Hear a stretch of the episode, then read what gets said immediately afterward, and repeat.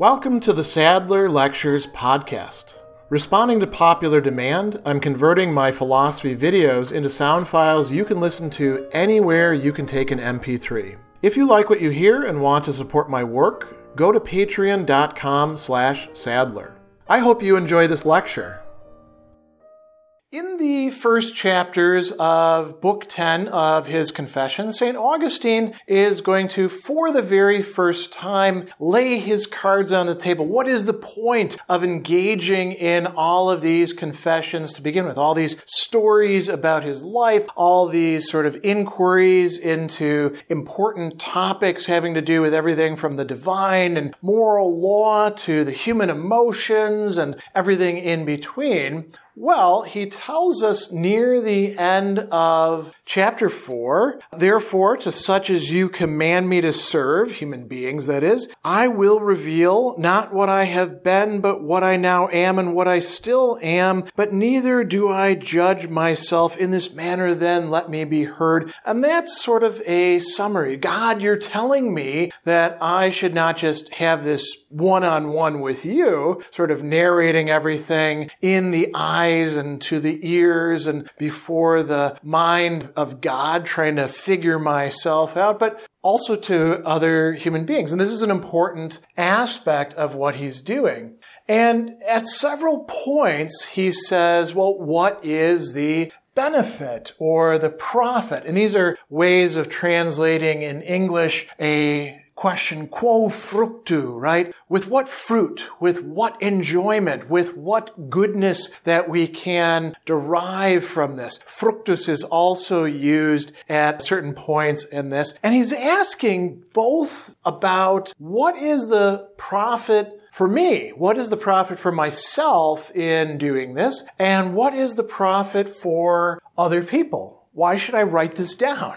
It's not as if God sent an angel and said, write this down so people can hear this. He's not claiming to be a prophet or anything like that. Instead, he's doing some very interesting moral and theologically inspired philosophy. Now, in chapter one, he gives us one of the reasons, and he says, This tells us what benefit I'm getting from this. He says, Behold, you have loved truth, since he who does truth comes to the light. Now, this is a, a biblical verse, and we'll look at that in just a moment. But what does he say immediately after that? This I wish to do in my heart before you in confession. And in my writing before many witnesses. So the two things, confession to you, God, confession of myself, but also to or in the face of other people. These are all connected with each other. Doing the truth, one comes to the light. This is a sort of promise that's being made. Coming to the light coming to the good life, coming to happiness, coming to God, coming to that as a person who can actually be in a proper relation with God by doing truth. Not just saying the truth, but doing truth. This is going to be a very important idea, not just for Augustine, but for people that he influences later on. This notion that truth is not just something theoretical, but also something done in action.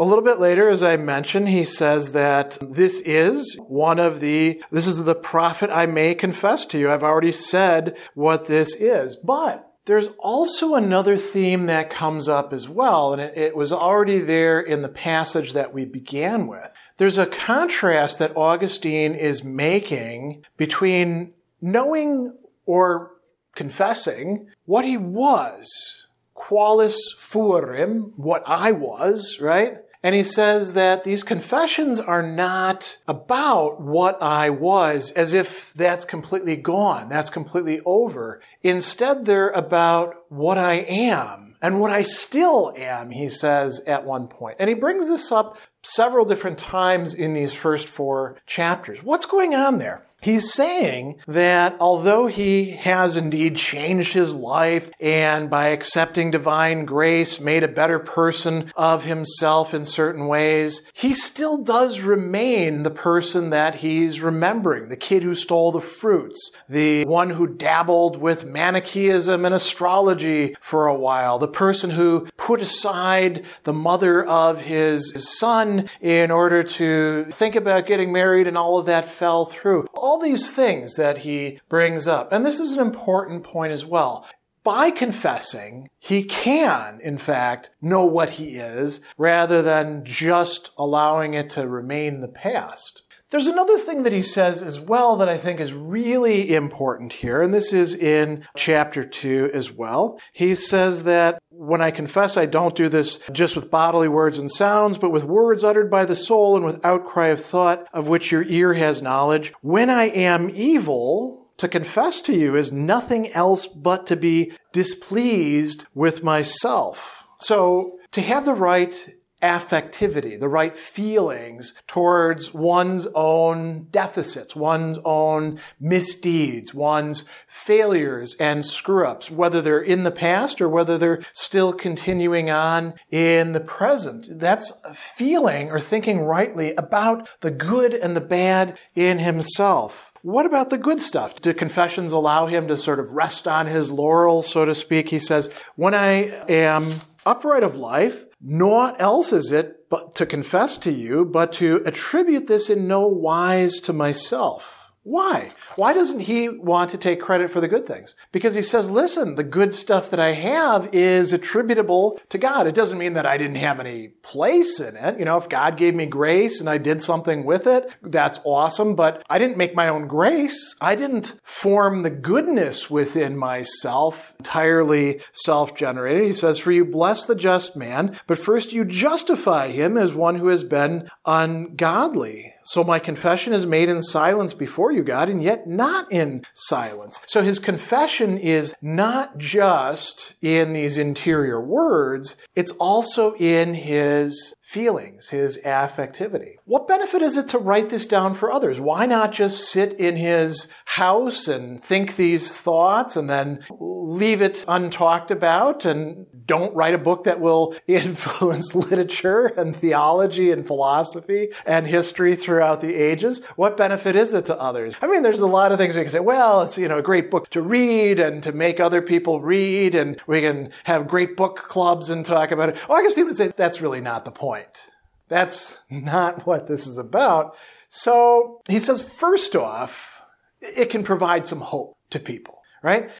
Readers will not despair and say, I cannot, because they can look at Augustine. I often mention in my class that Augustine is a very relatable saint because he sinned so much and it took him decades to actually get himself right with God. And I think that makes him, you know, a little bit more relatable than some of these saints where you, you know, we say butter wouldn't melt in somebody's mouth. They're so awesomely good that you can't really say, oh yeah, I've been in a situation like that that. No, Augustine says, listen, if I, the miserable thing that I am, can be made good, so can you. And so reading this, you know, you can look at it and say, oh, well, there's hope. So there's hope of what he calls God's mercy that it extends, right? The other thing that he says is people are curious about me. You know, he's kind of a a celebrity in ways, right? He uh, was an important person over time. And, you know, he says that as to what I am now at this very time when I make this confession, many men wish to know about this, both those who have known me and others who have not known me. They've heard something from me or about me, but their ear is not placed to my heart where I am whatever I am. So they want to hear me confess what I am within myself, where they can extend neither their eye nor ear nor mind. This they desire is men ready to believe. Otherwise, how could they know it? And so he's saying this isn't just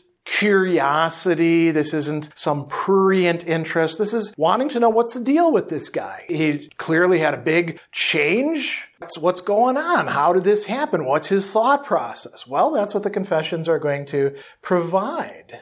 The other thing that he says, and this kind of echoes Augustine himself feeling the right sorts of things, is that the, what he calls brethren, his brothers and sisters, can feel the right affects or feelings in relation to Augustine, in relation to his story. What does this sort of thing mean? He says that, let it be that brotherly mind which when it approves me, rejoices over me. When it disapproves of me, is saddened over me. So rejoicing and sadness, right? We see Augustine screwing up. We're like, oh, that sucks, right? And we're not just like keeping him at a distance. We feel something about that. We might even feel that way about ourselves and looking at our own failures. When we see him doing well, we're like, oh, this is good. I'm happy to see that. He goes on and he says, for the reason that whether it approves or disapproves, it loves me. There's a relation of love that's possible through this literature. He says, To such people I will reveal myself.